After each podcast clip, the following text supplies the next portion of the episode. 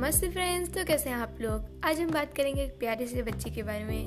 जी हाँ जिसका नाम है सुलेखा। वैसे तो अक्सर हर किसी का निक नेम होता ही है, आपका भी होगा, मेरा भी है। वैसे सुलेखा का निक नेम भोली है।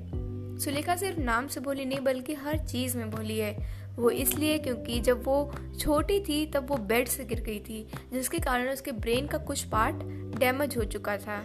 वो बोलने में हकलाती है, उसके बॉडी पर चेचक के निशाने।